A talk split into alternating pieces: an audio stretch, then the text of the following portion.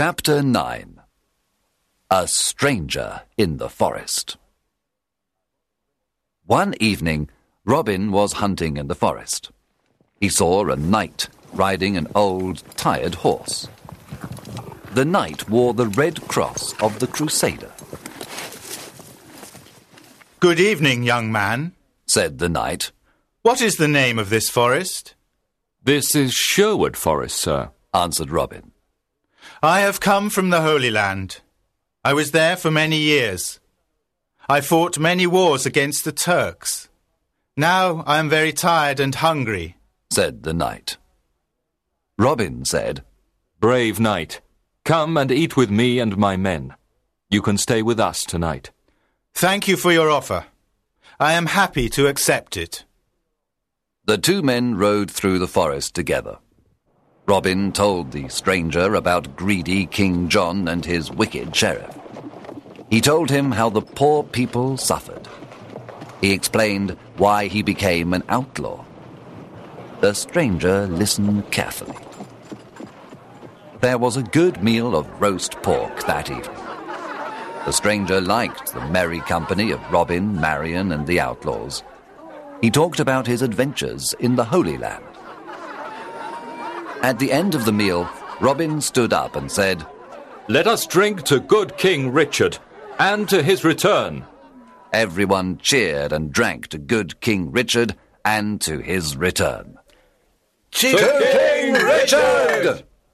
Then the stranger stood up, took off his head covering, and said, My friends, I must tell you the truth. I am not a knight. I am your King Richard, also called the Lionheart. There was silence for a moment. The surprise was so great. Then everyone at the table cheered and cried, Welcome home, King Richard! Everyone knelt down. Robin said, We thank God for King Richard's return. I am a lucky king. I have loyal people, said King Richard, with tears in his eyes. I know that my brother John and his men are dishonest and greedy.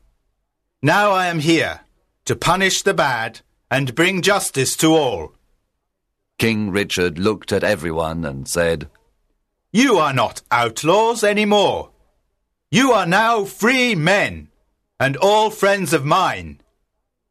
Robin, the lands of Locksley are yours again. You can all leave Sherwood Forest and live as free men. There was great excitement in the air. That night, King Richard slept in Sherwood Forest. The following morning, he rode to Nottingham with Robin, Marion, and his friends of Sherwood Forest.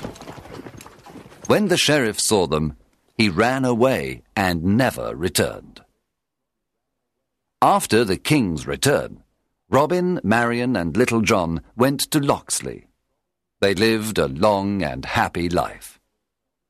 Some of the outlaws returned to their old homes and villages.